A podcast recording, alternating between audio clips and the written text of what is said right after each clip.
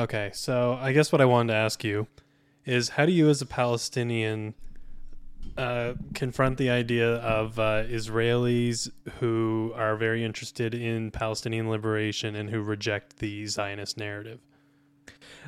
These uh, Israelis, I'd like to create a distinction between these Jews who are in favor of Palestinian sovereignty and reject the Zionist state as not being Israelis, but being Palestinian Jews. They may descend from the they may descend from uh, Europe, but as my previous point stated, that it's not a racial struggle in colonialism; it's a power struggle.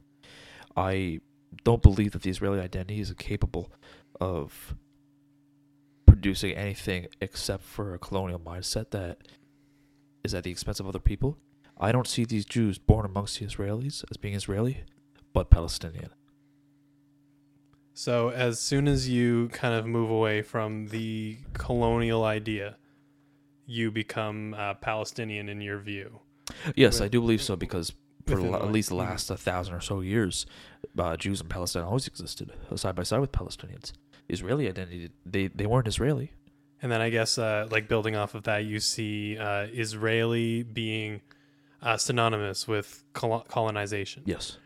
Right, and uh, the two just like cannot be separated. Yes. Yeah, for sure, right? Because I guess if you look at it um, from the start, Israel has never been anything but a colonial state. Yes, even even um, before, uh, like one of the things I wanted to mention, even before uh, the uh, establishment of Israel, before the Nakba, there was so much violence going on. It's mm-hmm. like you would have, uh, in nineteen forty-six and seven, you'd have months at a time of uh, Zionists uh, using bombs and terrorist tactics, self-proclaimed terrorist tact- tactics against Palestinians, where mm-hmm. they would kill a countless amount of people, like a lot of casualties and civilians with uh, planted bomb attacks across Palestine. I guess, and you would just, you know, I feel like somebody would describe these things that you're talking about uh, as pogroms, right? Which is like the very thing uh, that Jews were supposedly trying to escape uh, in Europe by coming to Palestine. Right? Yes, uh, very much so. I ask myself, with what these Zionists have done to other people, claiming to do it in the name of being Jewish mm-hmm. or protecting the Jewish identity, it really makes me question, it really makes me think that they can't be Jewish, because if they were Jewish, they would have learned from these instances done upon them and wouldn't do it to others. Yeah, um... That's like, that reminds me a lot of, uh, I don't know if you know who Norman Finkelstein oh, is. He's a hero of mine. Yeah, that reminds me a lot about, uh, like that, that video he had, you've probably seen it, where he goes viral. And uh, he says like his parents were survivors of Auschwitz. And he says it's exactly that reason. Um, because these things have been done to him. He's been the victim of genocide, of ethnic cleansing. Uh, and it's precisely that reason that he cannot identify with the state of Israel. Mm. Right? So in in your view, I guess you would say if uh, if Norman Finkelstein came to Palestine, he would be uh, Palestinian? Yes. Even so, he's even though he's not over there, he's still honorary Palestinian. Nice. Mm. All right. Um, so how would you uh, best characterize nineteen thirty-five Palestine? There was a there was a lot of political activity happening there. It's like, one notable thing that year is that the uh, January seventeenth, uh, the Brits install legal censorship of Palestinian journalists. And if you're wondering where I'm getting my information from, uh, the dossier that I just gave you and uh, Joanna was one source. I'm also using this thing called the uh, interactive uh, interactive timeline, inter- interactive encyclopedia on the Palestine question. That's a good source, mm-hmm. and as well as uh, other sources uh, as a part of my own personal uh, research. And just about a couple months later, after that uh, censorship, the Palestinian Arab Party was founded. Um, about a couple months after that, the Reform Party was founded. A few more things happened this year, such as the uh, uh, the the nineteenth Zionist Congress held between August and September.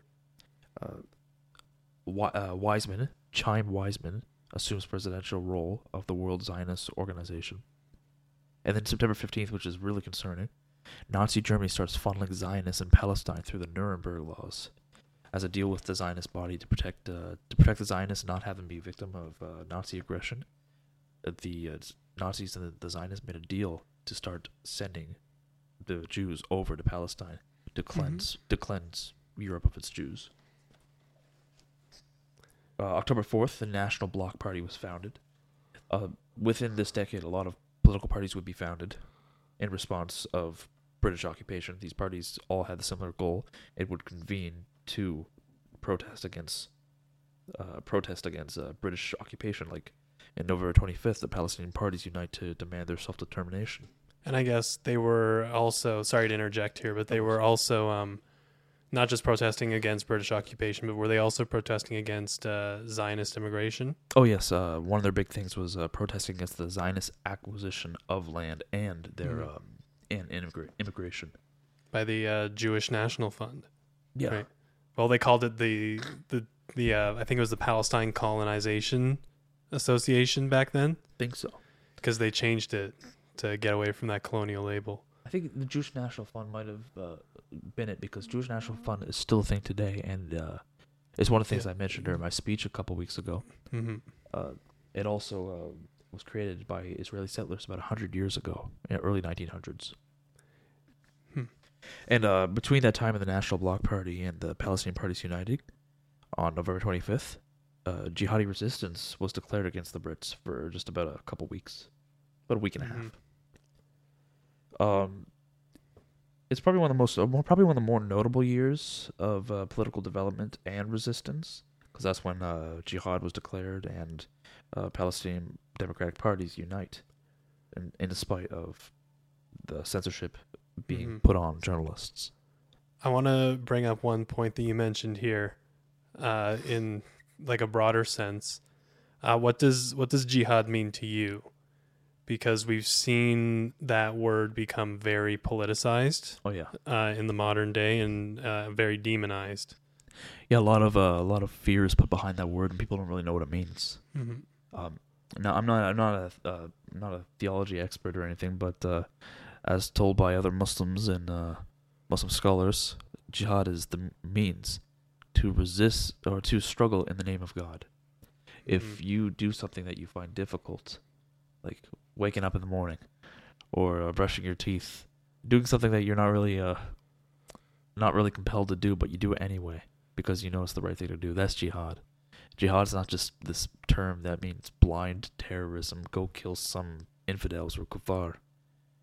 I'm I'm glad you said that, because it certainly has come to mean that to a lot of people. Yeah, um, it, okay. in, in the Western sense, right? Let's say if you have like a crippling injury, but you still go to physical therapy, uh, that's that would be jihad. That Struggling. is like your personal jihad. Oh yes, right? uh, not me personally, but that's just an example. I know, I know, not you personally. But. Yeah, everybody has their own personal jihad. Uh, it could also be used as a term to resist against oppression. Mm-hmm. Uh, a lot of uh, a lot of uh, Islamic terms are being taken out of. Uh... Oh, that's very nice. Joanna has a cousin named Jihad. Hmm. And that's what his name means. Struggle. That's good to know. And uh, uh, one of the Piers Morgan's interviews I was seeing, that I saw, he was talking about uh, how he saw uh, Palestinians and other Muslims and Arabs calling for jihad. Mm-hmm. And he was trying to say, say that as if it was a bad thing.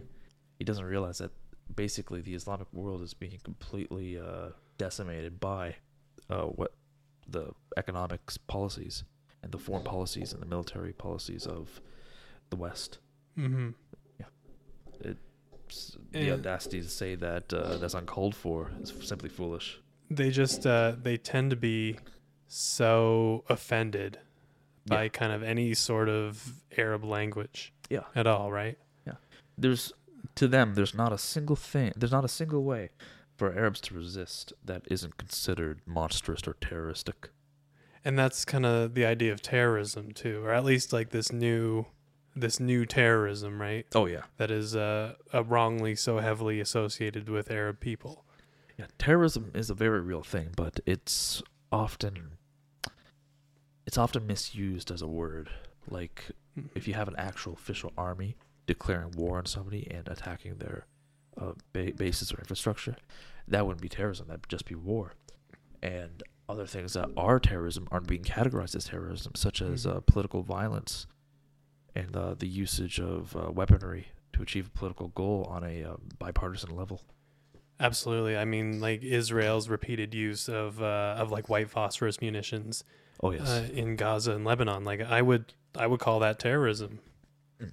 right? But of course, like in the mainstream here, we don't call that terrorism because it's no. by a state actor who's an ally. Yeah, it's like uh, you have the, you you have these people who say that um, Hamas is a state actor, and mm-hmm. but what they did is terrorism. But since Israel's a state actor, what they're doing is not terrorism, since it's a state actor. I think terrorism, when we talk about that, the people who are called terrorist tend to be those who struggle against the status quo. Yes. And those who are not our allies, because our allies tend not to be constructed as uh, quote-unquote terrorists, uh, despite we've had quite a few allies, um, speaking from like a Canadian-American standpoint, we've had quite a few allies who certainly... Uh, fit that definition of terrorist, right? Very much so. And the World Court doesn't even use uh, terrorist anymore. Like the, inter- the the United Nations doesn't tend to use the term terrorist because today it's become so uh, it doesn't mean anything anymore. Buzzword. Exactly. Yeah. It's a non-statement to say somebody's a terrorist because it's all a question of perspective. It's like even I don't like to call or use that word on people who I genuinely uh, oppose. Mm-hmm.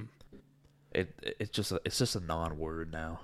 Doesn't mean anything. Like nah. Nelson Mandela was a terrorist oh, yeah. until two thousand eight. God rest his soul. Yep, South Africa's making him proud. Mm. Absolutely. Oh, yes. I, I have yet to see the uh the I I seen clips of it, but I have yet to see the um the court case in full. Mm-hmm. But uh, what South Africa is doing is so amazing. And there's just been about two days of uh, statements so far. The first day was uh, South Africa. Um, the next day was Israel's response. Um, what was notable, a lot of people were talking about it. Um, South Africa, their opening statements were not broadcast on the major news here in, uh, you know, in in the West, what we call like C N N, B B C, all those sort of news. Um, it wasn't broadcast on theirs, but they did broadcast Israel's defense the next day. Mm. Um, but you know, that's this is nothing new. This is fairly standard for them. Um, Israel's defense is not great, in my opinion. I have okay. The I don't know who it was, but the woman speaking. It was a thirty-minute mm. speech. I only listened to like the first ten minutes of it, and it just really didn't mean anything. So I just turned it off afterwards. Yeah, like did you read? Uh, did you read South Africa's eighty-four page application? Oh uh, no, I read. I, I went through. I read the whole thing. I will, uh, t- uh, tell me about it. It is. Uh, it is very well researched. Uh, the language is great. It's uh, very legal, and it includes it's it has like five hundred uh, footnotes in there. It's really like it takes you through um, some great points as they accuse Israel not just of genocide, which is the main uh, part of the application, but um, they also can they also accuse Israel of being a, an apartheid state, which we know is absolutely true, mm. um, and it's so meaningful coming from South Africa. Because this was a state that was recently the pariah state of the world. Yeah, just uh, three decades ago. Exactly. And like nineteen ninety-four was when apartheid ended. And now the A N C, the uh, descendants of Nelson Mandela, are now accusing Israel of apartheid, rightfully mm. so, and bringing charges of genocide against Israel. And I think that's a, it's very poetic in that sense. Mm. Absolutely. Um, but the document, the application itself... Um, there's a lot of facts in there. It's very, it's very damning. We'll certainly look into that toward the Israeli state. Like just read through it. It's, uh, there's some points that are, they go through, um, the actions of course. So they study, uh, kind of like mil- Israel's military actions and what those have resulted in, in Gaza. Mm. And then they also, uh, go over the statements of genocidal intent by, uh, the Israeli, um, officials. So like the prime minister, uh, Benjamin Netanyahu, the finance minister, uh, Bezalel Smotrich, uh, Itamar Ben-Gvir. And it's just like, when you put it all together in the same spot, it is the most like genocidal language you can imagine. So South Africa is a very strong case, and Israel seems to so far have come at them with the same defense that they use in the mainstream media all the time. It's one of two things. And that's, well, that's one of them, right? It's either but Hamas or you're anti-Semitic. Mm. And I really think um, I really think Israel's going to lose here on the world court. Um, they're going to get those uh, the provisional measures. I hope so. Um, I hope, yeah, of course, like it's not going to do anything to Israel, right? Hmm. Because they've never, they've never, ever, uh, like respected international law. So what we're hoping for is that this is going to put pressure on the Western nations, particularly the United States, uh, which already should have uh, fulfilled its obligations under the nineteen forty-eight Genocide Convention by taking steps to prevent genocide and not being complicit in genocide. So hopefully this puts pressure on the United States, who Israel could not continue this genocidal assault without their support. Do you think the West will yield to this ruling? I think, I don't know, honestly, because from my perspective on uh, global politics, the United States and Israel are the world's two rogue states, meaning that they, they, I agree. They have never, like the United States isn't even, they're not even, they haven't even respected, they've never even acknowledged um, the sovereignty, not sovereignty, sorry, the jurisdiction of uh, the U N Security Council. Yeah, the U N Security Council is a, uh, I never, I never liked the U N. Um, the U N Security Council is such a reductive way mm-hmm. of ruling international policy. I think we should replace it with something more democratized. Yeah, absolutely. I mean, it just ends up being the owners of wealth. Yeah. Right? And, uh, and like the, inter- international law. And the bigwigs in World War Two. Pretty much what it was based off of. Right. It's uh, it seems like an, just an extension of NATO. Yeah. And uh, international law itself is kind of, it's set up uh, to benefit Western nations and to be used kind of as a weapon against the global South. Yeah. So this uh, this case here really is kind of a referendum on international law, if that trend will continue or if it will prove to be uh, something that is equal among all people, no matter which country you're talking about. Mm. Sorry, I didn't mean to like derail no, no, you so no. much from your. We were talking about nineteen thirty-five. No, don't apologize. It's a, you have a lot of great insight. Yeah, thank you, thank you. You too. Thank you. So, nineteen thirty-five. Uh, yeah, nineteen thirty-five, a big year for a, a big year for uh, political political activity and political uni- unity amongst Palestinians, both against uh, Zionist and British occupation. Mm-hmm. Um. After after that, but before that, like with uh, years previously, uh, there's been a lot of Palestinian uh, political assemblies, such as uh, Women's Union, uh, mm-hmm. Youth Union, uh, and some of the some of these uh, organizations still uh, tend to assemble. Like uh, it's been ninety or so years, mm-hmm. and there's still women there's still women's assemblies in Palestine, which I think is amazing. Just goes to show how much of a how much of a beautiful and precious society Palestine was for the mm-hmm. people who engage in such activities. But uh, next, nineteen thirty-six, stuff, uh, it gets more, uh, tensions get more strained. Mm-hmm. Like you have April uh, fifteenth to uh, July twenty-third was the start of the first Great Arab Revolt. And uh, within that uh, within that period of time, Palestinians start targeting the supply lines of Zionist settlers. They start attacking their railways. They start uh, targeting their trucks. Um, and during that, t- also, the Brits then implement emergency regulations to have a better control over Palestinians, uh, such as uh, making it easier to arrest them, to uh, detain them, to put them on probation. Yeah. And I guess, um, like going back, this is this seems to be like the part of just the colonial playbook. Yeah, this is right? uh, this is this is how the so the way the the way the British interacted with both the Palestinians and the Zionist settlers is that they didn't want to they wanted to be very careful around how they interacted with the Arabs, not just the Palestinian Arabs, but the Arabs in a surrounding country. But at the same time, they were favoring the Zionists vastly more.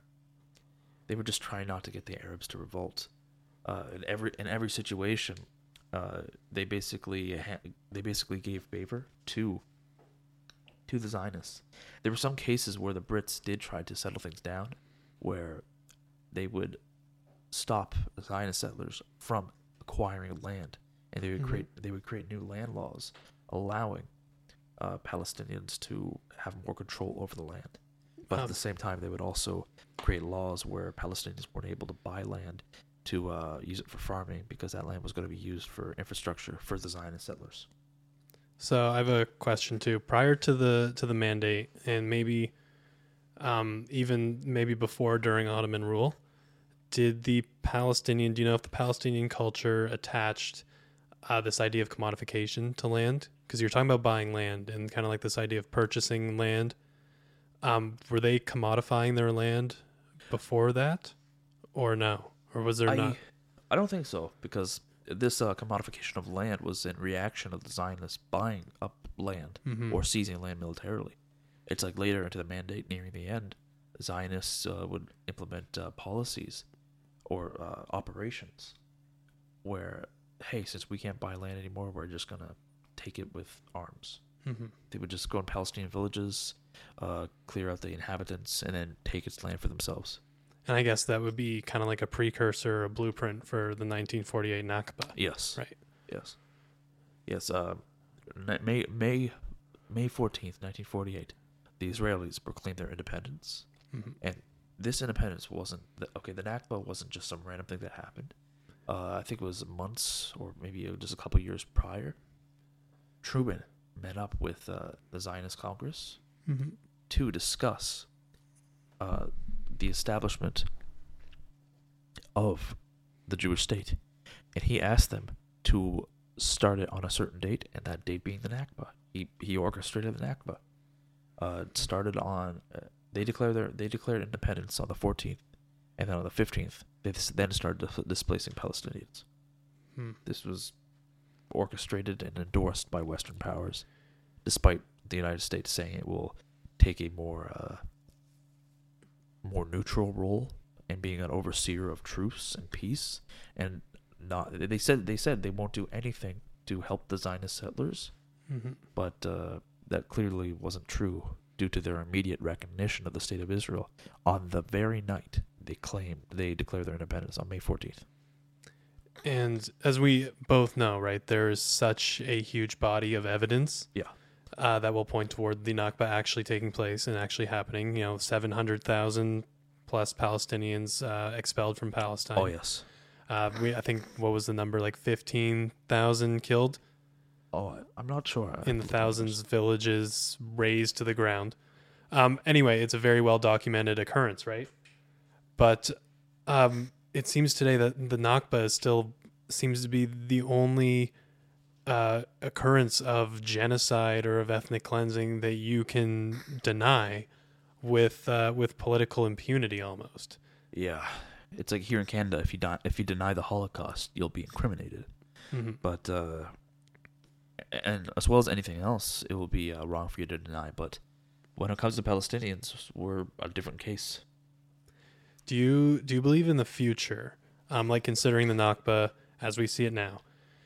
Do you think in the future Israel will go the route of Canada and start to have these ideas of reconciliation, um, but of course only after the settler state has become the dominant power and there's no risk of decolonization?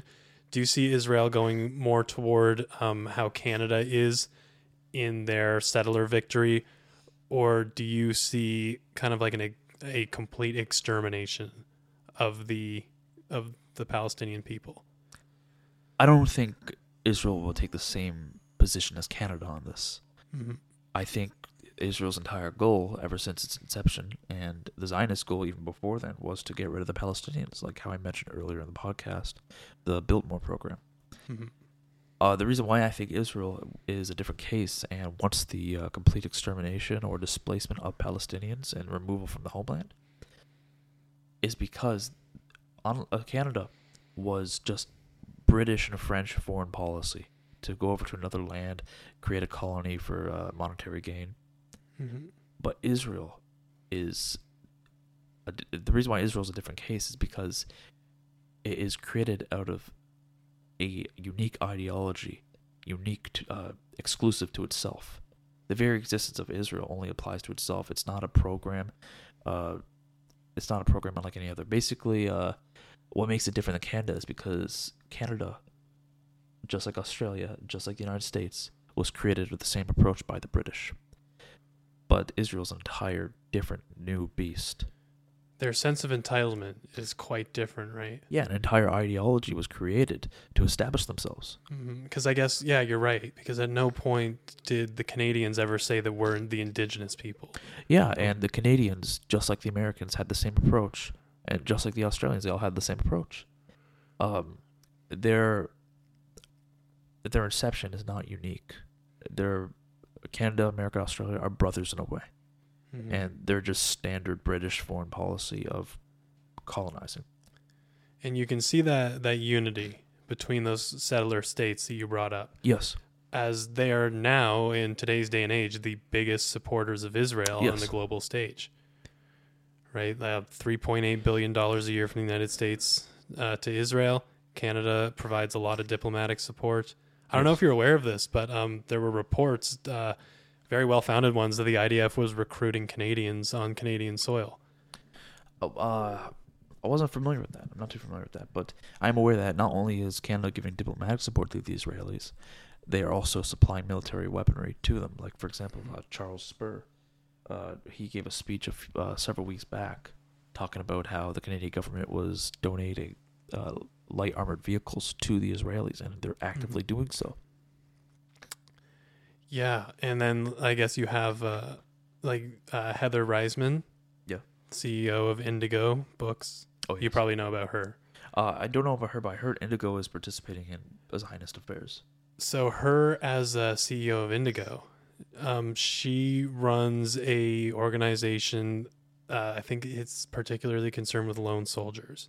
Mm. So it, the essential idea is to provide funding uh, for people to join the I D F. Mm. Which uh, kind of spells out I D F recruitment, which is a crime on Canadian soil to recruit for a foreign army. But it's uh, continually overlooked here in Canada. Yeah, it's never been prosecuted, but it is a practice that goes on here. That's really sure. unfortunate because I quite liked that bookstore, but uh, yeah, don't go to Chapters. It. Yeah, don't go. Don't go to Indigo Chapters. Not Chapters, not Kohl's either. Yeah, and Indigo owns them. Mm. Good store. Um.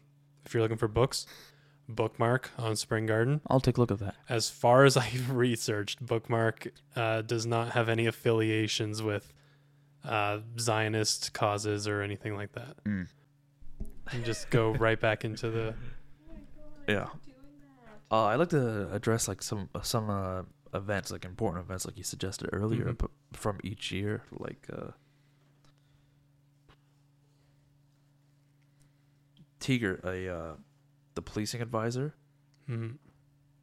he aligns with the uh, Zionists to uh, prosecute, and he starts torturing Palestinian Arabs. That was uh, one event on December third, nineteen thirty-seven. It's good that you're providing the dates. Oh, yeah. And everything, because then it's like it's like the receipts, right? Because people will try and deny that yeah. these things happened. Uh. Throughout uh, throughout the year of nineteen thirty-eight, the Brits uh, were studying the practicality of implementing the partition. They started on uh, January fourth, and they published it on uh, November ninth. And they didn't they didn't quite like the results of these. Uh, they didn't like the results of these studies. They didn't go in line with the uh, their plan to create a Zionist state. Mm-hmm. I'm not sure if you'll know the answer to this or not, but I wanted to ask too. Um, we've seen the British uh, are the inventors of the concentration camp, and we saw them used in Africa yeah, the during Boer the War. British colonization. Um, did they ever implement anything like that in uh, Mandate Palestine? Oh, I'm not terribly sure. Okay, I don't think it would be fitting to do so in such a uh, dense metropolitan area. Hmm. Okay. People would uh, riot. Like, they did it in South Africa, which was a very uh, urban region, mm-hmm. rural. Plus, they did to the Boers, which they were a much smaller population than the native South Africans. Mm-hmm. Just a week after uh, the Brits published that uh, report, uh, they, like I said, they rejected the study because it didn't fit with their narrative. Mm. In nineteen thirty-nine, throughout January and February, the uh, Palestinian Zionists engaged in a combat, and there was a, Le- a London Round Table who assembles to debate the Jewish migration, and Palestinians. Th- oh, so this is like throughout January to February. Mm-hmm. Uh, Palestinians call it uh, McMahon's promise for Arab unity. Uh, the white paper uh, was the white paper was published to uh, support and from May seventeenth to May twenty-third to support the Palestinian self-governance by limiting Aliyah. That white paper would eventually be uh, pretty much uh, gotten rid of to help the Zionists instead. Mm-hmm. Then you have the start of World War Two, September first. Germany declares war on Poland. Uh, February twentieth of that uh, of nineteen forty, the Brits rest- uh, restrict Jewish land acquisition to help appease the Palestinians. And then around that time, too, we saw a huge uh, influx of Jewish immigrants to Palestine. Oh, yes. Uh, as well as um, Jewish people fleeing Europe who were refused from Canada and yeah. uh, the United States. It's like the West didn't take them, and uh, that that goes in line with uh, their solution to the quote-unquote Jewish problem of getting rid of them from their own countries in Europe. Because mm-hmm. they decided, hey, we're not going to take them. They either uh, stay in Germany to die or we send them to Palestine. And even Germany was uh, in favor of sending them to Palestine, like I mentioned earlier. Hmm. And uh, September third, two days after World War Two started, twenty-three Palestinian volunteer, uh, twenty-three thousand Palestinian volunteers joined the British war effort. They served throughout the Middle East and North Africa. That that reminds me of the uh, kind of that agreement that the Brits made um, for the Arabs to revolt against the Ottoman Empire and promising them their own state. Yeah, a big mistake on the Arabs. Mm-hmm. It just reminds me of that, of uh, kind of like failed promises by the...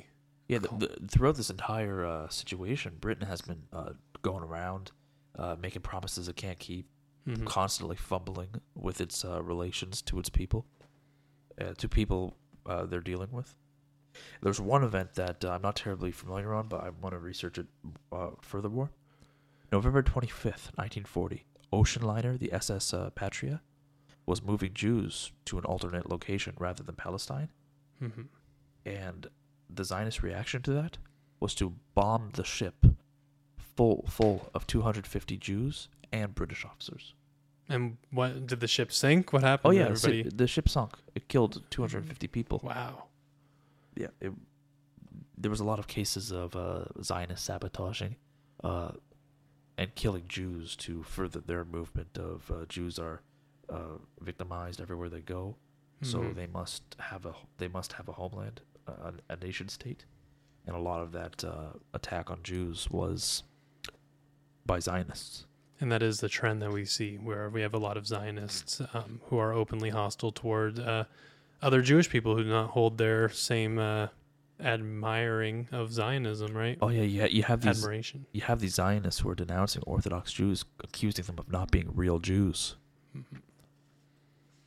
It's it's wild though, because I've seen these uh, these is these uh, Israeli protests, and uh, a lot of the Orthodox sects will go and they will hold up Palestinian flags. Uh, they will hold the signs to say Jews against Zionism. They will protest against it, mm. and they're dressed like very Orthodox. Yes, right? They wear all black. They have the hats. They have their hair in the same way, and then it's like it's a guy who looks like. With like a Brooklyn accent, yeah, you know, and like white as paper, and he'll be like, "You're not a real Jew." Yeah, you, and, you have you have the, the these ultra Orthodox Jews, like you're mentioning, they have a Yiddish accent, mm-hmm. and then you yeah you have those New York Jews. It's just like it's ridiculous. Yeah, you know that they just because like they they draw that line there, right? Uh, another thing I like to mention: uh, nineteen forty-four, October seventh, mm-hmm. Arab states meet up. And they actually call for the distinction between Jewish and Zionist immigrants. Hmm. They actually call for the Western powers to acknowledge that there's a distinction between the two, just like how I'm trying to distinct it now. Mm-hmm. Uh, I guess in a sense they were trying to fight anti-Semitism there. So uh, nine, uh, February fourteenth, uh, Franklin Delano Roosevelt meets with uh, Abdul Ibn uh, Saud. Mm-hmm. And promises to protect uh, to protect Arab interests by not assisting the Jews. Unfortunately, he would die only a couple months after, so that promise was null and void because Truman took over, and Truman was very pro-Zionist. Because uh, several months after that, in August, Truman urges uh, the the prime minister after Churchill, Attlee, mm-hmm. uh, to allow one hundred thousand Jews, Zionists, into Palestine. Throughout nineteen forty-six, the Zionists become more and more brazen, and they start attacking uh, British soldiers more frequently. Like uh, June seventeenth, July twenty-second, there's a uh, wave of Zionist attacks against the Brits. And then June twenty-second, uh, Irgun gang bombs the King David Hotel, uh, killing dozens of people to suppress evidence on them collected by the British. And this bombing kills not just British, but Arabs and Jews. I guess, going back to our earlier point, that's the kind of thing that you would call terrorism. Yeah, right. Exactly. Arab uh, September thirtieth, Arab delegations discuss conditions of partition. Uh, November thirteenth, Ernest Bevin affirms that the Zionists into Palestine will be one thousand five hundred monthly. And hmm. then another, uh, then the twenty-second Zionist Congress is held December ninth and nineteenth, uh, to the twenty-fourth. So the, the Arab partition that you talked about there, yeah. they were were they talking about partic- partitioning it into a Jewish and Arab state? Uh, yeah, there was uh they were thinking about having it as a two thirds division, mm-hmm. like two thirds Arab favor. They did Which, plan on, they did plan on sharing it. Well, they they that's on, it's more generous than they should have. It was that wasn't a, that wasn't a proposition to a two state solution. That was them proposing a uh, united democracy. Uh, they wanted okay. to have, uh, since because the Jews were a minority, mm-hmm. uh, they were only going to give them a, a third of the government, which is uh, more than generous because they consisted of less than a third of the population. I think we kind of saw that go on um, with the nineteen forty-eight partition plan. I think it was forty-eight, forty-seven. Uh, the U N forty-seven. Part, the U N proposes it, makes yeah. it uh, Resolution one eighty-eight. Oh, one eighty-one. Yeah. Yeah, but that one was uh, was pretty unfair, too, considering the population yeah. divide and then the uh, Jewish settlers being allotted much more space. Yeah, and uh, also I think it was more um, more infrastructurized land. Mm-hmm. Like I th- It was uh, sixty forty Jewish favor. Uh, okay. Yeah, and plus uh, Palestine and, was ripped apart. Yeah, it was because it essentially divided um, what we would now call Gaza and the West Bank. Yeah. Right? Uh, nineteen forty-seven. Um, another wave of Zionists attacking the British, uh, February twenty-eighth to March first. And because of that, the British Officers Club in Jerusalem ends due to those attacks. Um, April second, the Brits approached the U N to determine the future of Palestine. That that that was happening a lot. There was a lot of approaches to uh, international bodies mm-hmm. to discuss the Palestine question. And a lot of these meetings just had the same repetitive message, nothing really accomplished in them. Oh, and uh, something, a few things worth mentioning, that uh, a lot of Israelis are using the, a lot of Zionists are using the uh, hostage as a political tool to further their cause. July eleventh to July thirty-first, nineteen forty-seven, the Irgun gang, the Zionist militia, kidnaps and kills two British sergeants, which mm. that's very disturbing. You can only imagine how horrible those British officers went out. Yeah. So would they, um, the gang that you mentioned there, Irgun? Yeah. Would they have? Uh, would they have been like one of the predecessors to the I D F, or would they have? They're still. They still exist. Oh, they do. Yeah. Um. They're an expansionist uh, military organization. Their logo is a hand holding a gun over a map of Palestine and Jordan. Hmm. So they have aspirations to also annex Jordanian land. And what's their, do you know what their status is today within Israel? Uh, they're a state-sponsored military organization. Huh. Yeah. That's funny. Because they seem, because I know I know that Israel, at least the politicians, um, at certain points, they do like to distance themselves from the expansionist ideas, um, despite many of them holding up maps of greater Israel. Yeah. So I'm surprised because they will designate a lot of the far right in Israel as uh, scapegoats. Yeah. Uh, they will designate them as terrorists. It's all kind far of, right. I know, it is, it's impossible to be liberal or left in Israel. Yeah, but um, they will kind of make like a scapegoat out of uh, like politicians, like for a time, Itamar Ben-Gvir, uh, to kind of be able to point to uh, oh, look, these are the far right and we're the tolerant ones, right? Mm. Yeah. Um, in the early days of Irgun, they were involved in a lot of terroristic activities. And as I mentioned earlier, mm-hmm. a lot of these uh, terrorist activities were self-proclaimed. They admitted to using terrorist tactics. Hmm. They Here's, probably had a lot from the from the like Kahanist um, denomination of Zionism. Kahanist, I'm not familiar. It's uh, the, it's a far right uh, Zionism, kind of like an offshoot of Zionism. Um, formerly, they were the Kach party. I have to look into it. K, look into this. Um, K A C H. Can you say anything or two about it? Uh, yeah, they're extremely far right. Um, they were actually in Israel for a time designated as a terrorist organization, and uh, therefore they were barred from running in Israeli elections. Their um, modern-day equivalent, um, kind of like because their party was officially disbanded as a terrorist organization. Wait, is it the one with the yellow background with the white uh, Star of David on it with a hand with a hand in the middle of it? I don't remember exactly what their what their insignia looks like. But their um, their modern day rendition, their predecessor, their not their predecessors, their successors, uh, are Itamar Ben-Gvir's Otzma Yehudit party, mm. which are the far right uh, of Israel. Mm. Um, and fun fact: Itamar Ben-Gvir was for a time designated as a terrorist. Oh wow! He was brought up on charges of supporting terrorism in Israel. Um, the I D F considered him too genocidal to join. Like some Jews uh, in Israel, some Israelis. They will get out of their military service uh, citing religious beliefs. Um, but Itamar Ben-Gvir went the other way. And he literally, he was too, think about that. He was too genocidal for an army that is doing a genocide right now. Wow.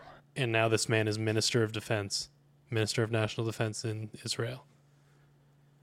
To think such a poor excuse or biological organism right, is in the position that he is in. But that's the thing. That's why it's a complete indictment of Benjamin Netanyahu and the Israeli government as a whole, because he's only held on to power for this for so long by forming this coalition with the most insane, the most rabid racist parts of the Israeli uh, government, like uh, Ben-Gvir. Another thing that another highlight of uh, nineteen forty-seven, mm-hmm. the Arab High Council of Palestine rejects uh, the partition and calls for a three-day national strike. Hmm. Uh, they would later call this strike off after uh, foreign intervention. And I, so I dislike when, when uh, people kind of bring that up and they're like, "Oh, the Arabs rejected this partition plan, right?" Yeah. Or they rejected this plan because I guess like, why are you putting the onus on them? Why should we have accepted it? Why should we have accepted displacement, land theft? Exactly right. Yeah. That's the point. And before it? before the partition plan was even proposed, Zionists were acting horribly aggressive to Arabs.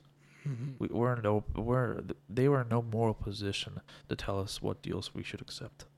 Yeah, it's just, it's ridiculous. Yeah.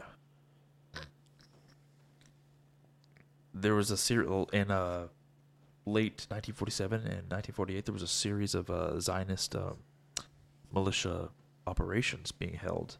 These would entail the seizing of infrastructure, the seizing of the coastline, mm-hmm. the... Uh, destruction of villages and building over them. Some of these would, uh, some of these uh, plans consist of Plan Gimel, which was mm-hmm. to destabilize Palestinian society. Uh, Javusi, which is a weird name. It's a weird name. Yeah, I uh, guess we're we're seeing that today with the with the settlements, right? Yeah, and even the uh, newly proposed settlements in Gaza. Uh, the Dalit plan was to erase uh, Palestine and expand. Uh, this was finalized by the Haganah, which is another military arms group. Yeah, they were the militia that that carried out um, the Nakba. Oh, yeah. Right, prior to... And then they became the I D F. Yeah. The, yeah, the Haganah was uh, responsible for a lot of this. Like, uh, May eleventh, they started, they started massively bombing Palestinian neighborhoods. Mm-hmm. Uh, this is nineteen forty-eight. Um... Yeah, the U S secretly engaged in talks with Chaim Weizmann to start the Nakba on the date it was said. That's what I mentioned to you earlier. Mm-hmm. They met. Oh, they met with him on eighteen, uh, March eighteenth, thirtieth, to discuss the date it was. I think he was only maybe a day or two late, but overall, it was planned by the United States. Hmm.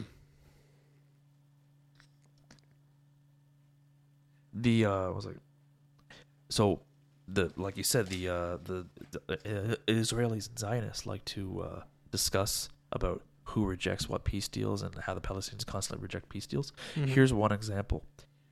Uh, the International Council asked for a ending of uh, a truce between the uh, clashing of Palestinian militias and Zionist militias before the Nakba.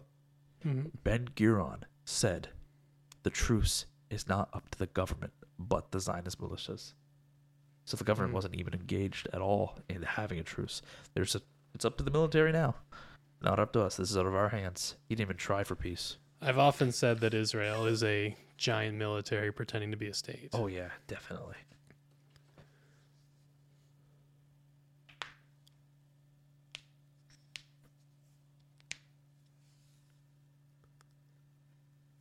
Throughout nineteen forty-eight, you would have uh, Arab volunteers from other countries, such as uh, Egypt, uh, Jordan, join the Palestinian struggle against Zionist violence. And this being before the Nakba. Before the Nakba, Palestine was in a uh, an active state of war, conflict with Zionist militias. And the Zionist militias were receiving mil- uh, military uh, funding from Czechoslovakia. And if I'm not wrong, um, one of the biggest supporters of Israel um, prior to the takeover or prior to the election of the A N C um, was apartheid South Africa. Oh, yes. Yes. Mm-hmm. Um, they were active supporters of one another. Yep. Um, I remember I read something that there was a there was a Israel secretly uh, continued to sell arms to South Africa under the radar uh, after the U N imposed arms embargo against the apartheid regime. Mm. And it's very funny that uh, their relationship has soured since South Africa ceased being an apartheid state. Yeah. Right. Says a lot about them. Exactly. And uh, quick quick date uh, to notice. Um, mm. nineteen forty-eight, April first to fourteenth, the Czech government was shipping guns and artillery to the Zionists. All right. So, Spencer, my friend, we have reached our uh, our end of our our podcast here. Thank you so much for coming on, man. Thank you very much for hap- uh, having me. I look forward to uh, speaking on this podcast again. It was uh, it was great to hear all of your insight, uh, to kind of go over the history, uh, to hear your opinions and everything. So thank you so much for that. Is there anything you'd like to leave the listeners with? Yeah, I uh, I had a speech publicly uh, about a week ago.